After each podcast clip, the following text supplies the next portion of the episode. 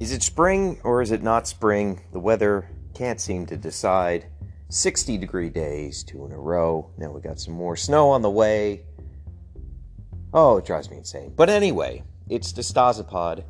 I'm here, and I'm going to answer your questions. And uh, despite the fickle nature of the climate, um, it's a good time to be alive. We got some great questions today. Also, giving you guys a heads up Rex Gannon is returning to the store. I have his ultimate form ready to go. There's going to be a early Patreon pre-order going live later this week. So stay tuned for that. If you're not a patron for some reason, patreon.com slash Jesse DeStasio. Get things early, get things often, get free offers, get discount codes, get 3D files, all the great stuff. You can't even imagine the wealth that will be at your fingertips. In any case, it's DeStasapod. Let's go.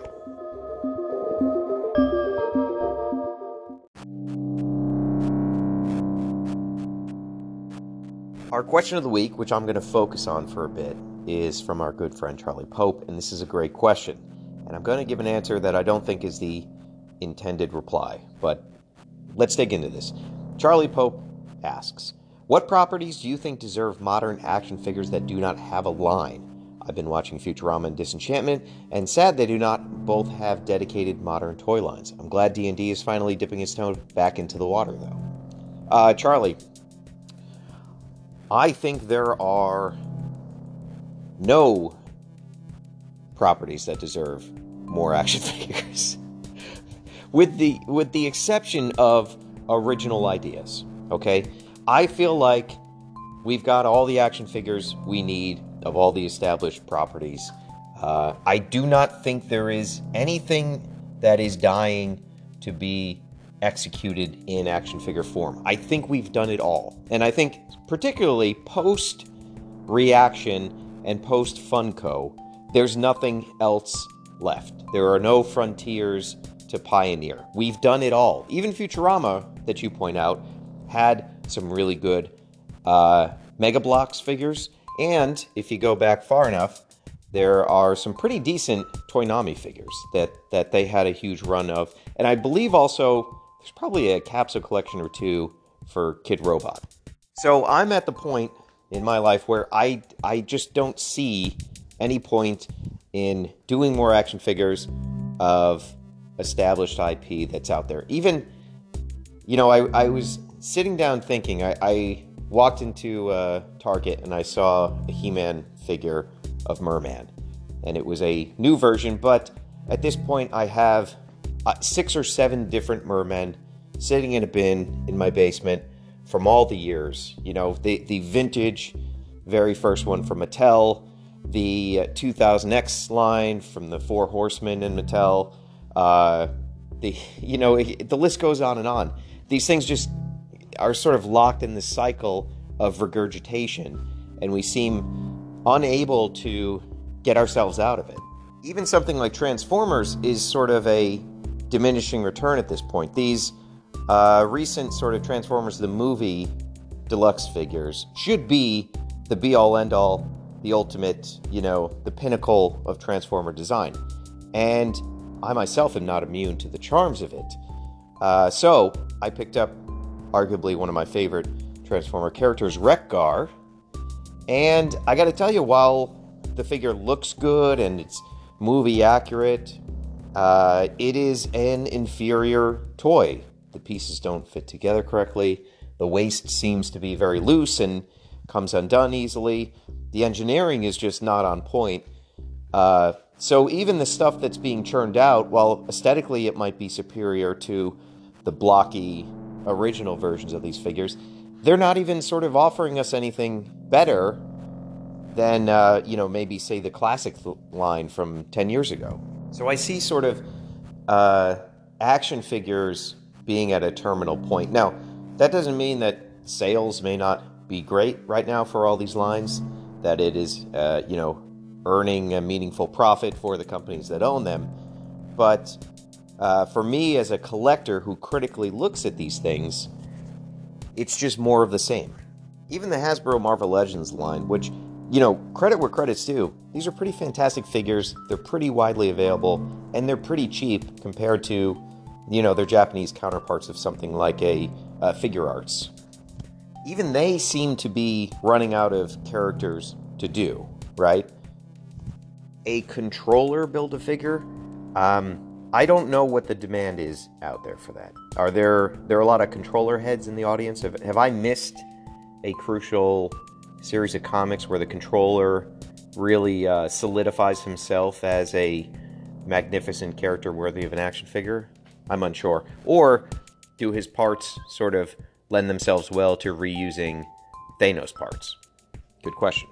Then we hop over to G.I. Joe, uh, Storm Shadow, and Snake Eyes vintage Real American Hero 3 and 3 quarter inch 2 pack, which costs 30 to $40 for some reason.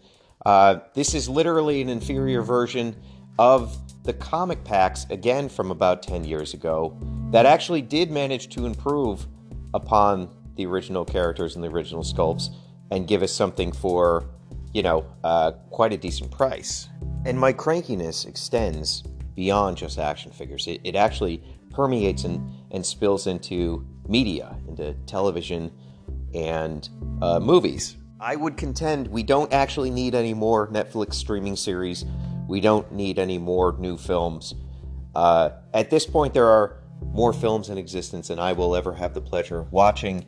And pound for pound, the contemporary stuff, especially the post streaming stuff, which is sort of written and constructed so that you can be on your phone while you're watching them, uh, there's nothing there. It's vapid. Once in a while, you get something that pops off that's pretty unique or pretty interesting. You get a Squid Game or something like that. But largely, all of these are forgettable. They're vapor. Um, the Chris Pratt movie with aliens, Tomorrow War, whatever it's called. Did anybody watch that? Did, has that stuck in anybody's brain? Is anybody talking about that? The Shan- the uh, Sandra Bullock film where uh, she has to cover her eyes and she's in a boat that's all I remember of that film. Does anybody else have any recollection of these things? Meanwhile, you go back and you watch old Paul Schrader films or William Friedkin or early Michael Mann films, and these are things that didn't have the, the advent of huge budgets or CGI or special effects, but they're fantastic films. And the era prior to the era we're in now, um, the limitations of technology and the limitations of uh, the avenues in which you could show and distribute a film sort of made these things uh, infused with a great power. It's kind of like the paralyzing dilemma of choice, right? There's unlimited things to choose. There's unlimited action figures to buy that are going to be super articulated, and uh, therefore, none of it has any value. Endless consumption. Endless consumption. Just keep consuming. Keep relaunching the same films, keep redoing the same toy lines, keep making press release announcements for He Man films or Monopoly, the movie. All these things that may or may never come out, but it doesn't actually matter because there's a slight bump in stock price and the chair people get uh, a micro fraction of a bigger payout in the next fiscal quarter. So, bringing us back down to earth, if I do not have any titles that I think deserve modern action figures, and I'm really not uh, yearning for that, then what do I want to see? What has me interested? What is the solution to all these problems I laid out? And that is, as I always say, the sort of unique, original, creative ventures. I'm much more interested in what a place like Beastbox and 52 Toys are doing or Kit Lau and Acid Rain, or the NX universe, or even begrudgingly, I have to admit, Joy Toys and their figures, particularly Warhammer, even Hiya Toys. Now they're they got some interesting stuff brewing as well. These are all ventures. Uh, hell, even Ramen Toys, right? These are all sort of smaller groups, uh, mostly comprised of artists if not just single creators and their creative visions. These are much more interesting projects. There's much more danger and excitement to them. Um, these are the things that I want to sort of see expanded upon and given more focus. I guess to put it more succinctly, the action figures that have never been made that I want to see get made are your ideas. It's the people listening to this, it's the patrons that frequent the page and the Discord. Uh, these are the things that I think I place importance on and want to see developed and grow into toy lines, into entries into this sort of ecosystem.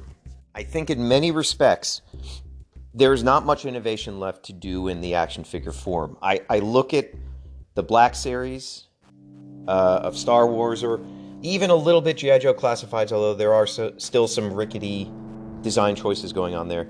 I see this as kind of the idealized form of a figure in six inch. Uh, it has the right amount of articulation, the sculpting, the likeness, the playability, the durability. It's all there. I don't know how much more we can sort of iterate on that without it becoming cumbersome and unwieldy. So I think action figures are kind of at a plateau, and there's probably not much we can do to the form of it from this point on. What we can do and what we can improve upon is original ideas, is characters that we love and we feel a connection to, is stories that are interesting. I've been Jesse DeStasio. Thank you for coming to my TED Talk.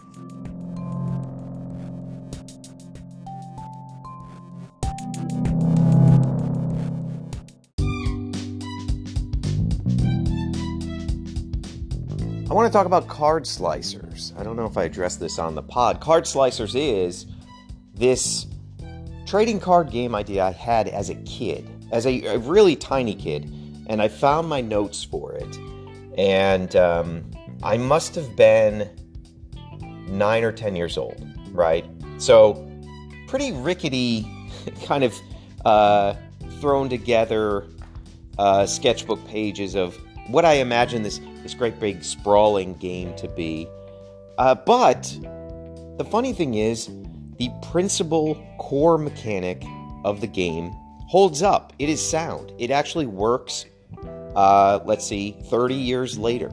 So I was on to something with this idea, and part of Card Slicers was um, me not being allowed to play Dungeons and Dragons, but wanting to create essentially a role playing game that I could play. And uh, obviously, I had no access to modules or things like that. So I had to sort of invent how that worked, how combat was sort of decided. I don't think I knew that there were 20 sided die, so I based this on six sided dice because that's what I kind of had at hand. I, I really, I don't think I had much exposure to the world of all the different varieties of dice. And so the sort of gaming mechanism is predicated on a six sided die. Now, I want to thank everybody that supported this very, very early beta test of the game. There are two very pretty, uh, sort of prismatic hollow foil cards available in the store. Eventually, this will be a game that is played with teams of five characters squaring off against each other. We will slowly but surely get ourselves up to having uh, you know, a variety of character cards so that that part of the game becomes uh, accessible. There is also going to be artifacts and item cards essentially that give your characters different power. These powers can sort of be based on the individual stats that are listed. Uh, again, on Patreon, I shot a video for patrons that sort of walks you through the gameplay and things like that. And uh, hopefully, these card slicer beta packs are going to be arriving very shortly, and people start playing and testing out this game. Uh, I'm very interested in how this progresses. My goal is to kind of merge worlds in some respects. Um, I obviously have a lot of trading cards and went through a real renaissance period during the pandemic of learning to reappreciate, uh, you know, the first and second Marvel card series and their beautiful holograms. Uh, even the DC series I liked quite a bit.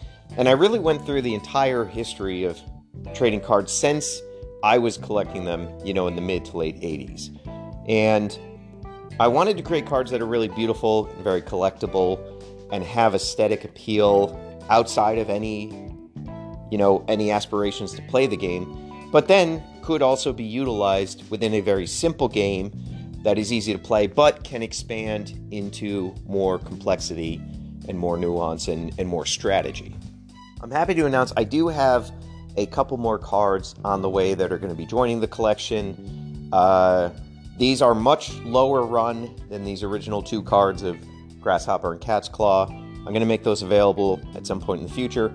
And all this gets us a little bit closer to our goal, which is to have a full sort of starter deck uh, that we can do an actual printing of. The, the sort of beta cards are essentially from a sticker printer.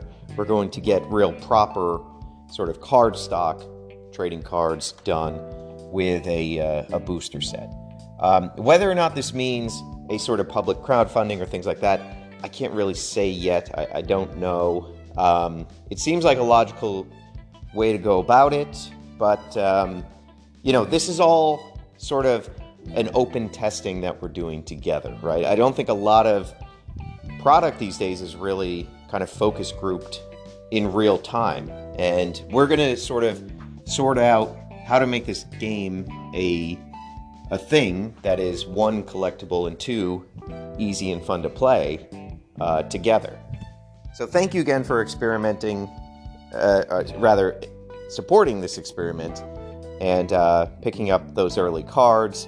Uh, I think that you know if you are a person that loves gaming, there's something here that's interesting. If you're just somebody that likes to appreciate the aesthetics and you collect trading cards, I think there's absolutely something there for you as well. So uh, stay tuned. I got a lot more planned, and the rollout will continue.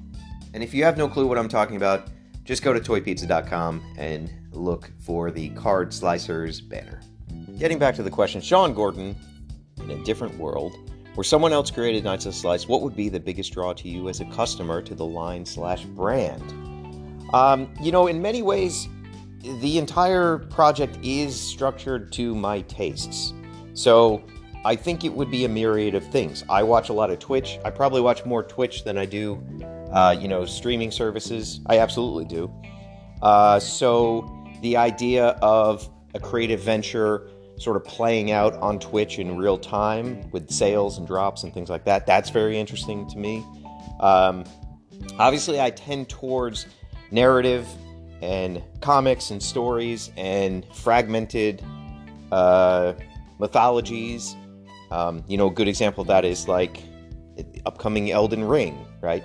Already, there's some wonderful videos about the lore behind it and I'm nonstop gobbling that stuff up. I want to know these little tidbits. I want to do deep dives on these characters, and I'm anticipating the release of that game. So, um, you know, that is sort of th- my compulsion for that stuff. Definitely plays into the presentation of Knights of the Slice. I would imagine also, just on a purely aesthetic level, I would probably be drawn to this line. Um, you know, if it often feels like it's this lost toy line from the late 80s, early 90s. And uh, I hope it creates that feeling for people that discover it for the first time. Like, oh, is Radek an offshoot of a sort of canceled Playmates line? You know, like, uh, I hope it creates a little cognitive dissonance in that way. And I always find myself uh, very compelled to check out projects that do that for me. It's something that looks like it was vintage that maybe I it was just a gap in my knowledge. I had no idea it existed. I think another not insignificant factor is the community itself. Um, so, you know, I watch a ton of Chapo FYM on Twitch, and uh, they do a big Sunday stream where there's probably like 500 concurrent people watching at the same time, maybe in excess of that. And part of the joy of watching that that live program is the chat leaving their comments, which are hilarious, as hilarious as anything the hosts say. And it becomes a really sort of interactive experience. And uh, you start to sort of like recognize the same screen names and, you know, um, have a kind of rapport with with uh, the fellow enthusiast for this program.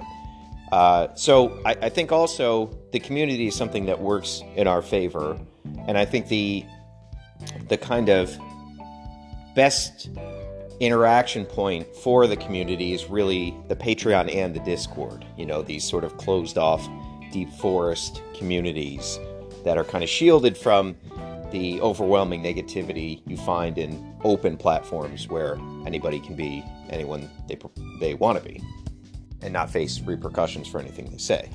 So, uh, to get back to the question, I think it's really hard to pin down any single element, uh, but I do think I've tailored this creative project to be all of the things I kind of like. So, hopefully, for you guys, um, it fires the synapses in one or two or maybe more of those avenues. And, and hopefully, that's why you're here and why you stick around.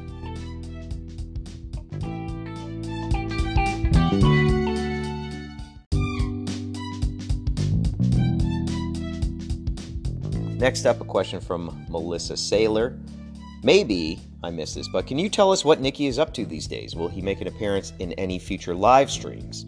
Uh, so, Nikki, uh, at the start of this year, went off to full time uh, be a professional Hollywood editor on a couple different animated series. And you'll see his name pop up from time to time, primarily on uh, things that stream on Netflix and he has made it to the big leagues, and we're very proud of Nikki. Uh, he also is a full time stay at home dad during the day. He does the majority of his editing at night when the West Coast is awake and it's sort of better timing. But all day long, he's with his beautiful daughter and uh, they go on many adventures. And that is his picture perfect life, and I'm very happy for him. I do miss dearly uh, the days when we would sort of meet up at Frederator Studios in Midtown and, uh, you know, film until 9, 10 p.m. at night and, uh, you know, serve up new toy pizza videos. It was a good era. That era has undoubtedly come to an end, and it is quite sad, but I'm very proud of the body of work we had. Uh, it also did not make any sense for Nikki to sort of be obligated to continue to sort of co host live streams, uh, particularly with all the endless technical glitches that come with two people trying to sort of link up and then live stream. We we really only had one or two streams where everything was running smoothly. The majority of all the other ones were just a ton of errors and glitches and, and things that really prevented us from kind of finding good footing on Twitch. Um, so you know, in order to keep things simple, it's just me doing it. Uh, it's a little lonely, but it's a hell of a lot easier. And uh, that is our lot in life at this time. Will he ever be on stream again? I think for special occasions, yes. Uh, if we do manage to do a Toy Pizza Con uh, this year, whether it's sort of online or in person, I would expect Nikki will uh, be there as a co host. Um, you know, beyond that, I want to give him the time and space to just like do the important things in life, which is uh, further his career and more importantly, take care of his kid. But excellent question. Thank you for that. Next up from Isaac Carmen. Some artistic ideas come to me all at once and others evolve with tinkering. What comes first for you, the idea or the action, or is it a hybrid in terms of creativity? Um, you know, I don't think I I separate the genesis points of these things. I, I kind of look at creativity as a a big amorphous blob that is happening at all hours. Anytime I'm awake, and even quite frequently when I'm asleep, the creative process is churning, right? Uh, I, don't sort of view it as beginning and ending so much. It, it is sort of like a constantly evolving thing. Now, there are definitely catalyst points to creation for me. Um, recently, I had time to pull out all the bins of spare parts and just do some builds. And because of that, we have, let's see, one, two, we got like four or five incredibly solid and strong Franken slices queued up for the next couple months. And these are really exciting things, and these are characters that didn't exist until that very day, where I sat in the workshop and uh, essentially, you know, breathed life into them. I would also say um, I had a very interesting experience, which I think I I alluded to a little bit in a Patreon post, but it's it bears extrapolation because I think it was very uh, educational, important, and I think that there's some truth here that might help you guys as well. Um, so Friday of last week, I was just feeling like completely burned out on everything, and a lot of that had to do with just my consumption of my computer and my phone and Instagram and everywhere else. And uh, I just felt like a, a, circuit that had been burned out, you know, just not functioning, just overloaded with information. Um, I found myself tending towards getting into petty arguments and, and shit like that, that inevitably happens the more time you spend on social media. We're sort of drawn into it like a black hole. We, we can't even uh, avoid it.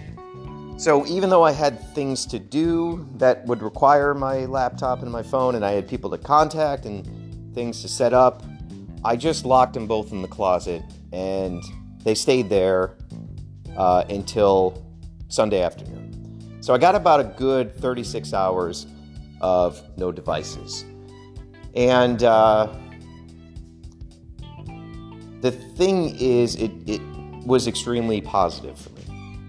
I sort of woke up on Sunday and I sat down and spread out all of my paper documents, and I was able to plot out the next couple months. I was able to address and fix quite a few uh, production issues that I had never really quite ironed out. Uh, I was able to do a lot of line planning and, and character orders and things like that. And within the span of a couple hours, all these sort of transient thoughts that were kind of bugging me or nagging me or, you know, issues I knew I would have to cross the bridge on uh, for production and things like that, it, it, it all snapped into focus and became crystal clear. And I was able to kind of get my mojo back very quickly and feel good about the work that I had accomplished and uh, just felt rested. And I don't think we, we yet understand or realize the toll that these devices and that social media are taking on us. This is a relatively new technology. It's only been really, you know, the smartphone is, what, 15 years old, something like that? You know, we have less than two decades of this very, very intense, intense relationship to these devices that are held a couple inches from our faces and from our brains, right? So, I think in future generations, they're going to look back on this period of unfettered access to social media and constant uh, sort of dopamine hits as a, a thoroughly destructive time period. Uh, and I don't know what the cure is to it outside of a Butlerian jihad or the idea of, uh, you know, establishing mentats that surf the internet for a community you know, individuals are not allowed on there. Um, that's an idea, I, obviously, I've stolen and repeated several times. Uh, I don't know what the solution is, but I, I do know for me it has a profound effect on me when I can detox from this stuff. And um, I'm going to try to invert my days so that I'm online much less than I am. Uh, which is not the case right now. I, I kind of have an hour in the middle of the day where I lock everything away. I think it needs to be the opposite of that. Uh, irrespective of when I have to actually work, you know, which is sort of live streaming or uh, updating the store, or things like that. You know, that's a obligation I, you know, I can't shake. So, uh, I'm sharing this because I, I think maybe you guys also do not realize what a profoundly negative effect being online has to just the the better parts of life creativity creation uh, brainstorming things like that it's uh, it can be a real fog that impairs you so uh, if you have the means to, see if you can schedule an hour every day to just completely get yourself out of these things. And even better, if you can afford an entire day, then do it.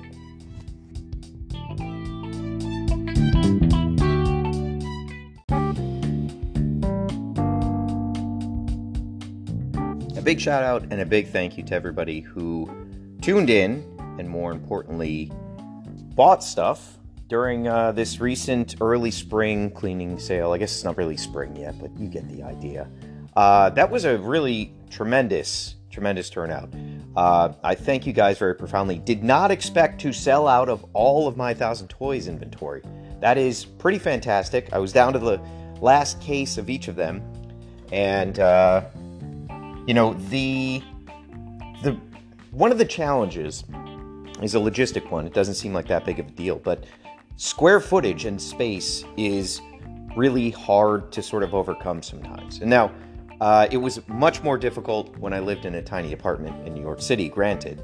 But even still, every sort of square inch has a price attached to it because that can either be product that's sitting there or product that's turning and burning, and uh, that area is becoming free for more new goods to land. Uh, now that the Chinese New Year is over. We have a ton of new product on order. Stuff's going to start coming in very soon. And I was really starting to feel the pressure of some of these older styles just taking up space. And I desperately needed to do a, a good clear out. And all of you did your part. You've really helped move a ton of product. Um, this was a very unexpected, very pleasant surprise. So, uh, my profound thank you for that. In any case, let's get back to questions here. Brett Barnicle is up. Any chance we'll see a return of Grasshopper Knight in some capacity? I know he's long gone, but the new card slicers maybe rediscover him as a character, and I really am in love with his design. Um, so if Grasshopper Knight ever does come back, it's going to have to be in a a new form, right? It wouldn't make sense for him to come back on that classic Knight body because uh, you know he was pretty thoroughly incinerated. However, if you guys go and read the story on the website, you might find there is just a tiny little inkling of a sort of second chapter for this character, or at least his consciousness. So uh, do your homework, go read that story, and we will see if in 2022 this character is, uh, in a way, resurrected. Or should we say, hops to a new uh, level or station or something. A hop being the sort of pun here because he he's a uh, grasshopper. Next up is Lance Tomimoto. Any horror stories of stolen toys? Uh, we are in the Tomimoto zone right now, folks. Um, I don't have any horror stories of stolen toys necessarily, but I do have this very vivid memory that comes back to haunt me at night. And uh, it is at Child World, which used to be in Hamden, Connecticut which is no longer there. Not Hamden, Connecticut, that's still there, but Child World is no longer there. Uh, I went in and I ran to the toy aisle, and there was a floor to ceiling, brand new shipment of Ninja Turtle figures. And this is pre internet, obviously. So you never knew when there were going to be new characters introduced. There was just no heads up. There was no Toy Fair magazine or things like that. Uh, and there's this this evil fat kid there who was just just uh, really like struck me as like one of those spoiled brat kids, like very antagonistic. And he was waving around a brand new Ninja Turtle toy that I had never seen before, never knew existed. And that figure was Slash. Now, an evil version of the turtle that is mind blowing, right? And there, I, there was nothing in media that I had come across that sort of portended the existence of this character. It was insane. I mean, you you truly have to put yourself in you know, in the imagination of the pre-internet era when all this stuff was not broadcasted. This had to be discovered organically. There was there was no way uh, to get the heads up about any of this stuff. And the kid just kept sort of dangling it in front of me and like yanking it back and it was the only slash that was there. This was sort of a full display, and they had just started to kind of refresh some of the slots, but largely uh, it was sort of older uh, Ninja Turtle product. I did manage to get, um, I think Stinkbug is that the character's name, the exterminator cockroach guy, which was new and, and was exciting, but was not Slash. Let's face it. Um, so it wasn't sort of a total waste of a day, but uh, I do fucking hate that kid. I'd love to track him down and, uh, as a parody, beat his ass in that same parking lot in Hamden, Connecticut. Parody, parody in the game, not actionable. Final question from our friend Eric Valverde Is there an orange glow color, or do you know of anybody that's working on an orange glow color? Or as a Glyos maker, would you know of any other Glyos maker coming out with a figure in something new? Thank you. Um, so I, I have no idea what the other Glyos makers are making. Uh, you know, I think largely our productions are pretty siloed from one another, and there's no animosity there. It's just simply we all kind of have our heads down and are working on our own lines.